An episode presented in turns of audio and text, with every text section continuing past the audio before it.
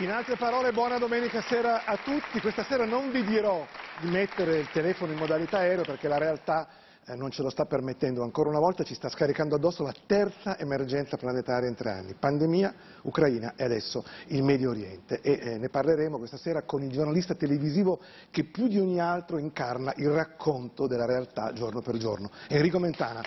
In altre parole, a tra poco.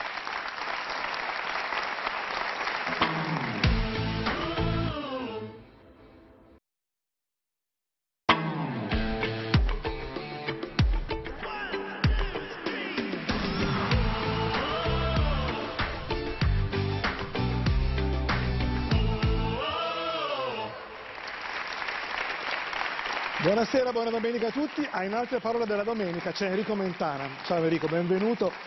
Allora, dicevamo prima, eh, ci sono state tre emergenze negli ultimi tre anni e la regola è un po' sempre la stessa. All'inizio palpitazione da parte di tutti, paura, ansia, angoscia, poi attesa di qualcosa di indefinito e di terribile, poi lentamente la notizia scende, si ridimensiona, comunque si stabilizza.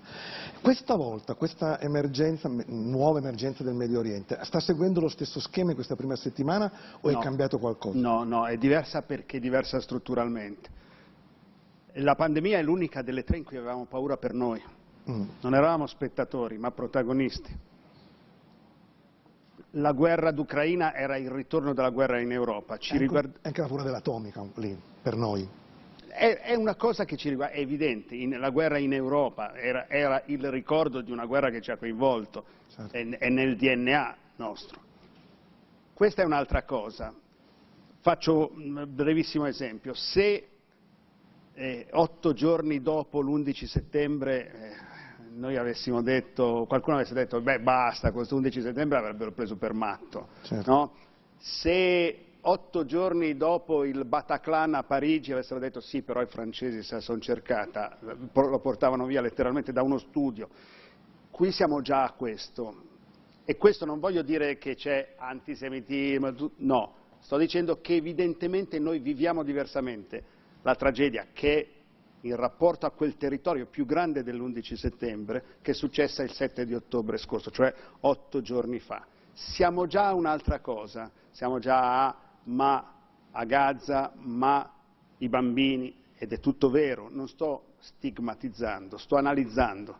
Sto facendo notare... Dipendere, faccio il finto ingenuo, ho capito benissimo da cosa dipende, ma anche dalle immagini, cioè tu dici l'11 settembre c'erano quelle immagini che sono rimaste nella nostra testa per sempre, anche il Bataclan, questa volta le immagini, grazie a Dio, le più terribili non le abbiamo Guarda, viste. le più terribili non le abbiamo mostrate, ah, però si sono viste, quando Adesso. tu vedi quelli che arrivano con i parapendio eh, nella, nella, grande spianata del, del, eh, del rave party, e poi vedi la fuga, eccetera, ti immagini anche tutto il resto. Quando sai che sono state uccise 260 persone, 260 giovani, lo sai.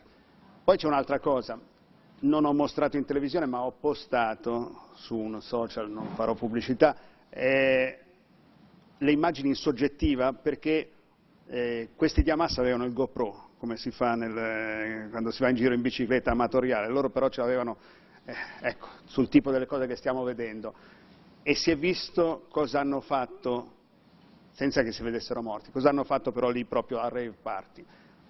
Uno mi ha risposto quasi subito, ancora questa cosa del rave party, ed erano passati cinque giorni. C'è un distacco emotivo, ma anche un qualcosa di diverso, un se la sono cercata. Ripeto, io non sto né condannando né assolvendo, sto facendo il cronista, sto registrando che c'è un flusso emotivo che ha portato subito Israele dalla parte non della vittima. Eppure, lo devo dire anche questo da cronista, è una, un attacco che ha fatto 1300 morti, che sono stati cercati uno per uno, non una bomba, per quanto sarebbe orribile, che ha fatto 1300 morti, no, 1300 esecuzioni, 1300 esecuzioni, più 155 persone che sono state portate in ostaggio a Gaza. Sono una cosa enorme, enorme, abnorme, sono una cosa che crea uno spartiacque come è stato l'11 settembre, come è stato il 24 febbraio dell'anno scorso, cioè c'è un prima e dopo storico, perché questo porterà a tante altre cose. Ha delle conseguenze, adesso ne parleremo, per un attimo però come facciamo tutte le domeniche lasciamoci introdurre questo argomento dai quadri di Jacopo Veneziani. Buonasera, buonasera Massimo. Ciao Jacopo. Buonasera, Buonasera. direttore. Ultime news, come al solito, dal buio della mia stanzetta, Massimo, che questa settimana è, diventato buio, eh, esatto, ancora più buio a causa della guerra. A me tutte queste emergenze mi mettono sempre un po' in uno stato, io dico modalità guardia medica, no? quando sei sempre un po' così allerta, sempre pronto alle, alle emergenze, e mi sono chiesto, ma l'arte ha percepito sempre la guerra come un'emergenza?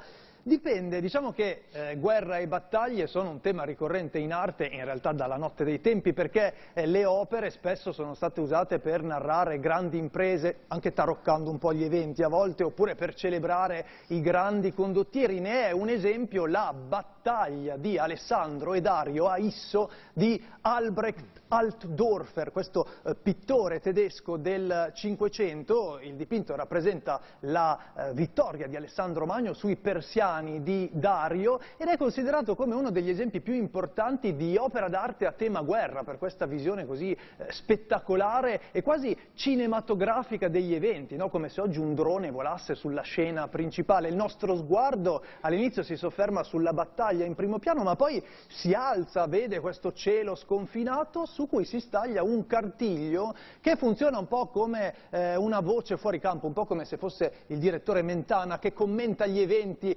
eh, rappresentati nel dipinto, però per non farci distrarre dalla scena principale il pittore dipinge anche un cordone che serve a riportare il nostro sguardo verso il basso, quindi c'è tutto un movimento, un gioco che non smette mai di scoprire nuovi particolari all'interno del dipinto, insomma l'occhio è sempre allerta come se anche noi fossimo in, in battaglia. Tra l'altro Massimo il quadro si trova a Monaco di Baviera, quindi se vuoi prendiamo la 126 che avevi nello spot con Vecchioni facciamo la, la Brennero e in um, pochi, quanti ci vorranno? Poche ore siamo lì. Abbiamo parlato di guerra, abbiamo visto la guerra, ma la pace, cioè l'arte, ha sentito un'emergenza anche l'operare per la pace?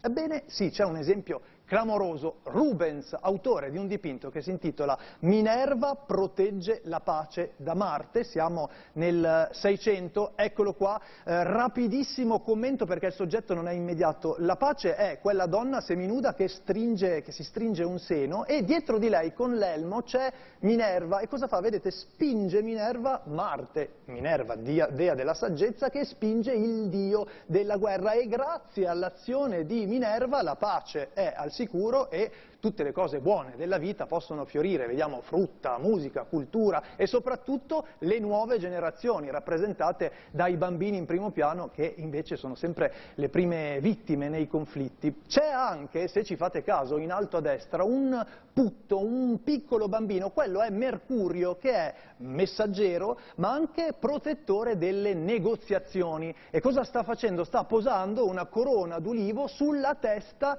della pace, quindi il messaggio qui è chiaro, dice Mercurio, la pace va difesa, va protetta, si ottiene con le negoziazioni e produce prosperità. Ed è curioso che eh, un quadro si soffermi su un tema così tecnico come le negoziazioni. E sapete perché?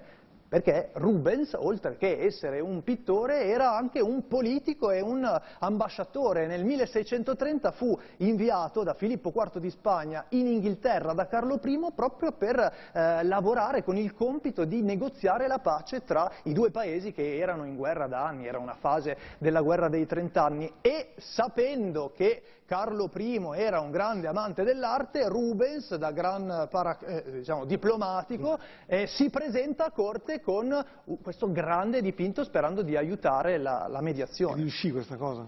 Beh, diciamo che aprì la strada perché Carlo I apprezzò la tela, diede qualche messaggio di distensione e effettivamente otto mesi dopo fu firmato l'accordo tra Spagna e Inghilterra, fosse sempre così facile. Oggi ci sta un po' provando Banksy che in realtà dal 2000 realizza delle opere d'arte proprio lungo il confine israelo-palestinese, ma a giudicare dagli eventi mi sembra che l'arte oggi sia un po' meno efficace sul tema emergenze. Forse è più efficace la televisione, ma qui mi affido a voi esperti. No, lui, eh. Ciao, grazie Jacopo. Grazie. Grazie come sempre. Grazie davvero. Senti, questo periodo recente della nostra storia è cominciato con, con, il Covid. Tu ti ricordi, prima di dare la notizia, la prima volta che ti sei seduto a dare la notizia del Covid agli italiani, ti ricordi tu, tu Enrico, che cosa pensavi di, quella, di questa emergenza? Ne eri spaventato? Ancora ci, non ci, ci, credevi sì e no? Cioè, come eri allora, prima, eh, prima di annunciare? Allora, eh, ho cominciato a spaventarmi, io sono, sono lombardo, sono milanese, quando ho cominciato a avere le notizie di prima mano di quel che, succede, di quel che succedeva. Prima era nella zona sud eh, della, della, Lombardia sotto Milano, tra Lodi, sotto, sopra Piacenza, diciamo sopra certo. il Po. Quella è la zona eh, in cui sembrava ci fosse il primo vero focolaio. Poi si capì che c'era la bergamasca, eh, cioè, era tutto quello che è successo, tutto quello che sappiamo, Alzano, no, Nembro, e, e mi ricordo che lì ci fu davvero lo spavento di capire che c'era una cosa contro cui non si poteva combattere in quel momento se non con una prevenzione assoluta e fatalismo, perché poi quello ci vuole, eh, dipende poi se uno ha paura più o meno di morire, o, adesso non è, non è bello parlarne in questi termini, però eh, ci, ci, dividiamo sempre tra paurosi e incoscienti. Però cioè, era la prima volta che affrontavamo... Però era la prima cosa che c'era allora, era la prima volta per noi in assoluto guerre, eh, malattie, era la prima volta che fronteggiavamo comunque una situazione che poteva essere mortale per tanti di noi. Ed è che quel che è successo poi dopo per, in altri termini con, eh, con i con Guardiamo, Enrico, guardiamo perché già, queste immagini sono già storia, anche se sono molto recenti. Guardiamo le immagini di Enrico Mentana che annuncia... Ah, io? La, eh sì, che annuncia proprio agli italiani la notizia, prego. Il governo ha praticamente proclamato l'emergenza coronavirus, un'emergenza di tipo A come se fosse un'epidemia di colera. È previsto un commissario che sarà il eh, responsabile della protezione civile eh, Borrelli. Tutto questo dopo che ieri sera è stato lo stesso Premier a annunciare che c'erano i primi due casi di positività al contagio del coronavirus, due turisti cinesi che sono arrivati più di una settimana fa a Milano Malpensa, sono poi andati a Verona, a Parma, a Firenze e poi a Roma. Sai che me lo ricordo questo, questo annuncio? Quello fu veramente la, la, prima volta, anzi io vi confesso che avevo scritto un pezzo anche divertente per il Corriere sul fatto che tutti in quei giorni ci fingevamo cinesi, ci, ci ironizzavamo molto no, su questa cosa. Per fortuna questo pezzo non è mai uscito perché alle 10 di sera, quando queste notizie sono emerse, abbiamo buttato via, ho buttato via il pezzo. Eh, però, è, però è una cosa che ci ha preso, anch'io che amo la Cina, che amo la cultura cinese, che amo la cucina cinese, sono uno di quelli che sono andati eh, a mangiare in quei giorni precedenti in un ristorante cinese per far vedere che no, non bisognava avere delle paure. O ghettizzarli. Voglio dire una cosa, a posteriori avevamo anche ragione, sì. perché non era, poi, non era, poi, attraverso i cinesi che è arrivato, che è arrivato, è arrivato il contagio, quindi in realtà aveva incubato chissà da dove in quella zona eh, della, della, provincia di Bergamo. E però improvvisamente, anzi si irrise da parte dei catastrofisti a quelli che facevano i bonari, no? I, i, i, buonisti rispetto ai cinesi, rispetto ai ristoranti cinesi, perfino il presidente Mattarella che era andato in una scuola elementare sì. dove c'erano bambini cinesi per far vedere che bisognava superare il pregiudizio, fu eh, sbeffeggiato, irriso, a posteriori, ripeto, non erano i cinesi il problema purtroppo, no, era il Covid. Tu ti ricordi la prima volta, tu proprio come, come, Enrico, la prima volta che la televisione ti ha portato in casa, nella tua vita, nel salotto di casa tua, una notizia che ti ha fatto capire che... Me la ricordo perfettamente. La storia proprio. È Dallas. Ah, Kennedy. Dallas, no, non sto parlando del telefilm, no. sto parlando dell'omicidio di John Fitzgerald Kennedy a Dallas nel 60. Eri proprio un bambino. Eh. No, no, non ero un avevo otto anni. Era, un bambino, otto anni. Otto anni, me, lo ricordo benissimo. È stato bambino. Quando, quando, quando, arrivò poi la notizia che era morto, addirittura la televisione sospese le trasmissioni in segno di lutto. La televisione italiana? Italiana, sì, sì, sì no, ero in Italia. Eh, e, e quella, quella è la prima volta che percepì cosa voleva, dire, cosa voleva dire, una tragedia che riguardava tutti. Eh, che, che anche lì fa un prima e un dopo. Dopo, eh, dopo la pandemia abbiamo avuto l'emergenza, eh, quella, quella dell'Ucraina. Anche lì ti chiedo, eh, cioè quando è che questa notizia a un certo punto ti sei accorto tu che in questa è una sensibilità speciale, hai capito che per la gente era diventata routine, cioè non era più, che ci eravamo assuefatti persino alla guerra? Ma guarda, io questo non l'ho mai percepito appieno, ho percepito un'altra cosa, che dopo un lungo periodo di tenuta su aggressore e aggredito, sul fatto che insomma, sì. siamo tutti dalla parte dell'Ucraina, era cominciata a farsi largo insieme alla saturazione, alla stanchezza, eh, quello che io eh, definisco il eh, finto pacifismo, c'è anche quello vero, ma il finto pacifismo è quello di coloro che eh, dicono che sono per la pace perché vogliono in realtà essere lasciati in pace. Cioè non, non, non vogliamo guai, non vogliamo problemi, ricadute, quanto costa di più eh, l'energia, tutte queste cose. E che è andato di pari passo con un fenomeno simile a quello che vediamo in questi giorni di delegittimazione di Zelensky, che all'inizio era soltanto dei dei, dei pasdaran filorussi, no? e poi ha cominciato a dire il comico, il cocainomane, sì, l'ebreo, perché poi c'è questa cosa strana, che ah, due soli paesi al mondo hanno un presidente ebreo, Israele e l'Ucraina, e sono i due paesi di cui parliamo, no? di cui abbiamo parlato e parliamo, non, si, non lo si nota troppo spesso. No, veramente non ci avevo mai pensato. Eh, e questa è una cosa, è una cosa che c'è non, è, non, sappiamo se è un caso. E io sono abbastanza dell'idea, eh, tanto per, perché, per, eh, non far pensare che ci sia chissà cosa, io sono abbastanza dell'idea che anche se Zelensky fosse stato buddista, a un certo punto sarebbe venuto fuori comunque il comico, il cocaino eh, e il buddista, cioè, cioè non, è, non, è, la questione è questa. Però è cominciata questa cosa di delegittimazione diciamo, della, eh, del sostegno alla resistenza ucraina all'invasore e questo ha portato con sé anche un fatto di dire vabbè adesso basta, anche perché questo l'ho già provato da, da, giovanissimo, il, da giovanissimo giornalista, la guerra civile del Libano mm, era una cosa gravissima e importantissima, peraltro riguarda anche quello che sta succedendo in questi, in questi giorni, se non che dopo dieci giorni ci dicevamo, vabbè, se noi continuiamo a dare la notizia che si sono scontrate, a gente poi sembra sempre che ascolti la stessa notizia. Il giorno della marmotta. E la guerra diciamo. ha questo problema, che poi tu hai un bel dire, sono avanzati, però poi ti sembra sempre che sia la stessa situazione, stagnante, ripetitiva, e in cui tu allora dici, vabbè, allora comincio a fare il tifo invece di seguirlo, oppure non la seguo proprio più per niente. Hai detto il tifo e arriviamo all'oggi, a, a, quello che sta succedendo in Medio Oriente e al ruolo... Dal Covid al tifo. Eh? Dal Covid al tifo. Dal COVID, sì. Al ruolo dei commentatori di professione che talvolta rischiano di degenerare in macchiette. Guardate queste immagini. Netanyahu non riconosce il diritto dello Stato palestinese, eh Mario? Cioè, ricordiamo anche questo.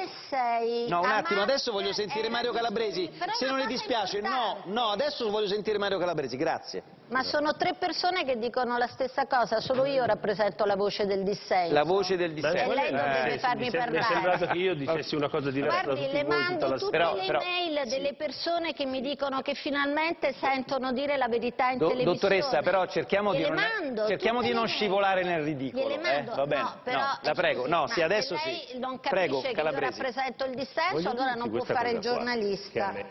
E poi se n'è andata, devo dire che Corrado è stato molto diciamo, diplomatico e sereno, ma fermo in questo. Ecco, eh, Enrico, qui abbiamo visto il personaggio che è emerso in questa settimana, che è l'ex ambasciatrice Basile. Prima ci fu, per la guerra in Ucraina, il professor Rossini, che oggi, ho letto da qualche parte, ha detto è peggio di me la Basile. Forse per lui è un complimento. Insomma. Prima abbiamo avuto il derby dei virologi nella pandemia, c'era un momento in cui accendevamo la tv per guardare eh, se c'era Galli che si scontrava con Crisanti, con Bassetti. Con... Ecco, questo ha aiutato a creare un clima da derby da parte dei, dei, dei telespettatori, è stato costruito... Allora, innanzitutto ricordiamoci di una cosa, mm. che, che, tutti hanno il diritto di avere il loro parere. Quello ci mancherebbe. E che sia i virologi, sia Orsini, sia la Basile eh, sono degli esperti, non è che stiamo, sono stati presi dalla strada, tu devi fingere di essere un esperto, sono stati invitati.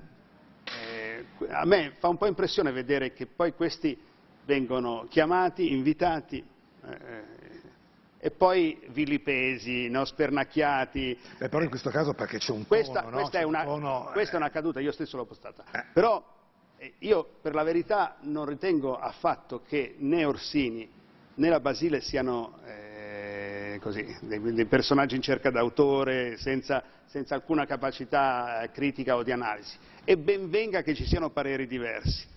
Il problema è che tutte queste persone non si sono autoinvitate. Cioè, quindi se dobbiamo parlare, dobbiamo parlare di noi, di noi che facciamo televisione. E però è molto meglio avere troppi invitati che nessuno invitato. Te lo dice uno che all'inizio del eh, Covid e della guerra d'Ucraina ha detto io persone che eh, dicono che non bisogna vaccinarsi o persone che dicono ha ragione Putin non le invito perché è controfattuale. Scusa, interrompo, qui però più che il fatto secondo me che hanno delle posizioni chiaramente anti-occidentali, ce l'hanno anche tanti altri che vanno in tv, è il modo in cui si esprimono, è l'atteggiamento che li trasforma in personaggi televisivi, no? proprio le loro mossette, i loro modi di... Cioè, però, però, però potrebbero dire di me di te la stessa cosa. Cioè la questione, non, non, spostiamo, postura, non spostiamo, sulla postura o sui birignao la cosa, cioè la questione è che sono persone che hanno un diverso parere, o è legittimo o non è legittimo. In questi casi, parlando di, di vicende storiche, perché di fatto lo sono, di geopolitica piuttosto che eh, eh, di, di, questioni eh, belliche, esprimono dei pareri che a, volte, soprattutto, eh, soprattutto, sulla guerra, non condivido affatto, però ci, ci devono stare, ci possono sono stare. attrattivi per La questione è eh, che è il meccanismo del talk show. Poi allora dobbiamo decidere o ci piacciono i talk show o eh, programmiamo i talk show o non li programmiamo. Ma in un talk show ci sono le opinioni a confronto e le opinioni a confronto sono questa cosa qui. non è che due che la pensano allo stesso modo devono insultarsi per far vedere, per fare no, audience. No? Ecco. Cominciamo, dai. Qualcuno dice, qualcuno dice che queste, queste, figure, ma anche chi si contrappone a loro, sono chiamate per fare ascolto. No?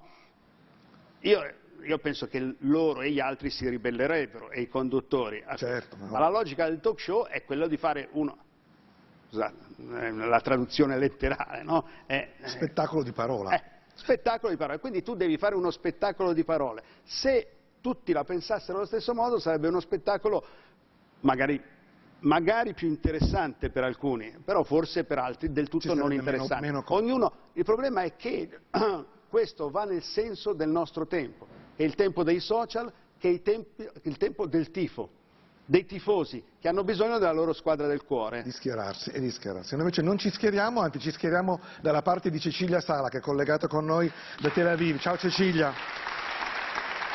Ciao. Allora, a te la parola, spero che ci porti una storia questa sera. Sì, un'altra storia che ho incontrato oggi Sapete tutti che insomma, in Israele ci sono state delle proteste clamorose fino, che sono andate avanti per 40 settimane fino al sabato del massacro, fino al sabato 7 ottobre. Um, il sabato 7 ottobre è il primo di silenzio di queste manifestazioni che hanno dimostrato un paese più diviso che mai contro uh, il governo più a destra della storia di Israele e la riforma della giustizia. Oggi cominciano a comparire dei piccoli gruppi eh, di, di, manifestanti di nuovo qui a Tel Aviv. Um, mi hanno detto i protagonisti dell'opposizione a Netanyahu in questo momento sono i familiari degli ostaggi. In questo momento di lutto nessuno parla di questioni politiche, di divisioni politiche, ma i familiari degli ostaggi iniziano a, a degli ostaggi che sono stati trascinati dentro i confini della striscia di Gaza sabato scorso ad esprimere una linea diversa e alcuni manifestanti sono ricomparsi per stare al loro fianco e per moltiplicare le loro, le loro voci. C'era questa ragazza che si chiama Sheila, sotto il Ministero della Difesa, uh, con un cartello in mano di una bambina di tre anni che si chiama Emma, qui sono comparsi i cartelli e manifesti con tutti i volti e i nomi uh, dei, dei, rapiti. E, e, questa ragazza di 21 anni è uh, una riservista, era con la divisa verde, verde militare e mi ha detto questa cosa che mi ha colpito moltissimo, è pronta a fare il suo dovere uh, di, di, soldato, uh, se sarà necessario, è uh, una oppositrice del governo di Netanyahu e, e, mi ha detto mm, questa bambina, Emma, di cui lui, lei aveva il, il, il cartello con la fotografia in mano, io sono pronta a fare un patto con Netanyahu, se Netanyahu tratta, se Netanyahu sceglie di trattare sulle vite degli israeliani in pericolo e riporta a casa Emma, il giorno dopo vado io per prima a Gaza uh, a partecipare all'invasione e a cercare di uccidere uh, i terroristi di Hamas. È detto da una ragazza di 21 anni che diciamo, potrebbe ritrovarsi veramente tra pochissimo in una situazione uh, molto pericolosa. mi è sembrato che questa storia racchiudesse sia l'unità che comunque dopo una tragedia senza precedenti e un attacco senza precedenti subito c'è in questo momento in Israele, sia le divisioni che sono profondissime, sono sotto traccia in questo momento, ma iniziano ad emergere e a mostrare anche i, le diverse opinioni su come bisognerebbe reagire a quello che tutti considerano ovviamente un massacro indimenticabile, tutti hanno uh, l'idea che uh, Hamas vada distrutto, ci sono opinioni diverse su come farlo e su uh, quale tipo di forza usare, se si tratti di una vendetta, se bisogna invece avere un piano politico, se si possono sacrificare altre vite di israeliani dopo quello che è successo sabato, cioè gli ostaggi, oppure, come dice Sheila, la differenza tra noi e i terroristi è che noi usiamo la forza per difendere i vivi, loro usano i vivi per causare ancora più morte e sono pronti a sacrificare i palestinesi come scudi umani e gli stessi miliziani che puntano al martirio pur di uccidere ebrei. Grazie Cecilia, noi ci vediamo sabato prossimo con te. Grazie Ciao. Cecilia Sara da Tel Aviv. Ciao, eh, allora Cecilia ci ha introdotto il tema proprio del giorno, cioè come fa Israele ad andare a Gaza, a portare a casa vivi gli ostaggi, che è l'unico modo che ha Netanyahu di salvare anche la propria carriera politica, però senza esagerare e passare per cattivo, anche se come ci dicevi tu prima nell'immaginario mediatico collettivo è già passato dalla parte del Sì, lui lo era già in Israele, eh, molto contestato, lo sappiamo, lo ricordava adesso Cecilia Sala, e, e comunque si sa che per andare al governo ha dovuto fare una coalizione in cui eh, c'erano delle persone, ci sono tuttora delle persone eh, impresentabili, estre, di estrema destra, estrema destra fanatici, eh, eh, Ben Gvir, anche quello Smodrick, il ministro delle finanze, che è quello che ha fatto un po' della causa di tutto. Quando si dice non si ragiona sulle cause, nulla può giustificare quello, nulla, nulla può giustificare. Ma lui andò a Parigi pochi mesi fa a dire il popolo palestinese non esiste, i palestinesi non esistono. È come mettere evidentemente no, eh, benzina, benzina, sul fuoco. Ma noi dobbiamo sempre rapportarci a quella cosa lì, quella cosa lì che abbiamo sempre detto. Il 1300 morti uno per uno. Per Israele, che è un paese di, che non arriva a 10 milioni di abitanti, cioè è l'equivalente di, non voglio dire se da noi, fate i calcoli, fateveli da soli. in ogni famiglia, ma insomma in ogni gruppo di famiglie c'è stato un morto sostanzialmente. Cioè è, è una cosa terrificante. Pensate quello che non si dice, perché poi si dice a Gaza metà delle persone hanno meno di 18 anni, ma se tu vai a prendere i partecipanti a un rave party e uccidi 260 giovani in un rave party, hai comunque eh, mirato alla parte giovane di Israele. E non solo di Israele, perché ai rave party, come è successo, partecipa. Dico, ti ecco... interrompo un attimo perché poi ci tengo a sapere come finisce questo ragionamento che devo mandare il super spot. Restate con noi perché finisce fra un attimo e ricominciamo. Passiamo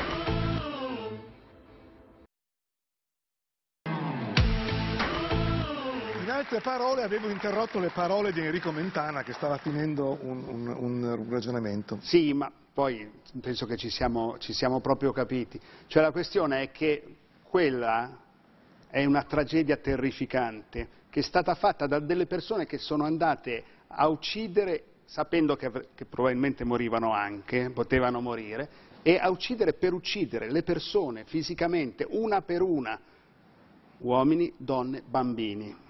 No? Ecco, già questo, quando si cominciò a parlare dei bambini, eh, forse decapitati, forse no, come se cambiasse qualcosa. Tu uccidi un bambino, però è stato un signore, non l'ha decapitato. Sì, non ha tagliato le mani, non la testa. Stiamo parlando di, dei mostri. Stiamo parlando di mostri. Ed per questo bisogna capire una cosa. Israele non ha il diritto di bombardare, lo dico, Israele non ha il diritto di bombardare Gaza con la popolazione civile.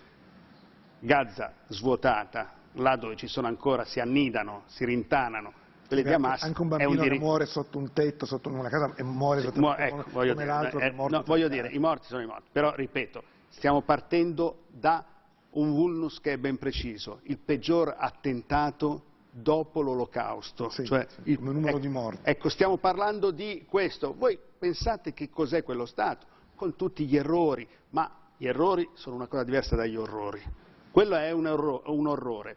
E c'è un'altra cosa, eh, eh, so che stiamo per finire, è colpa mia se sforiamo, lo voglio dire a tutti, è colpa mia se sforiamo, però qui stiamo parlando di un qualcosa per cui qualcuno più anziano dice, eh, ma com'è che non c'è empatia? Quelli 78 anni dopo l'olocausto, no? 80 anni dopo Auschwitz, perché non c'è?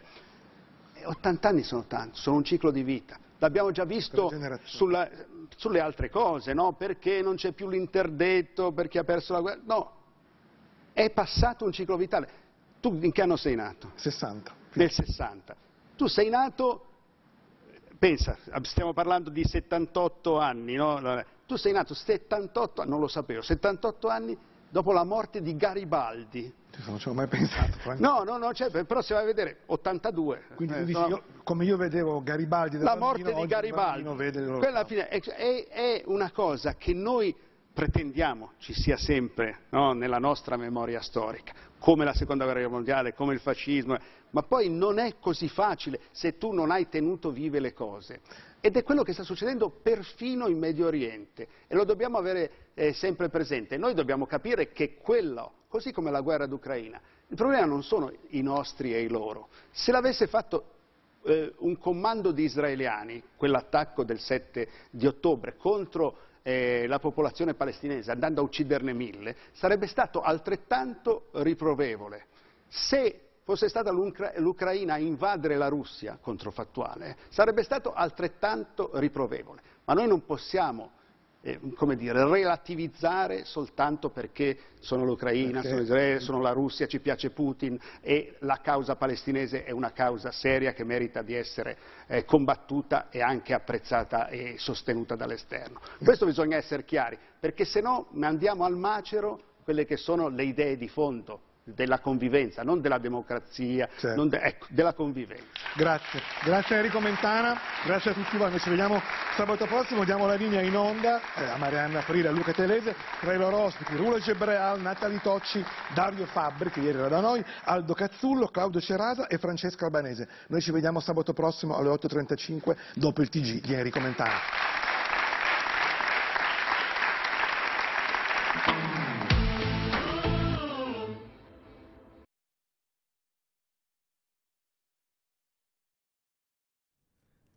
Grazie per l'ascolto.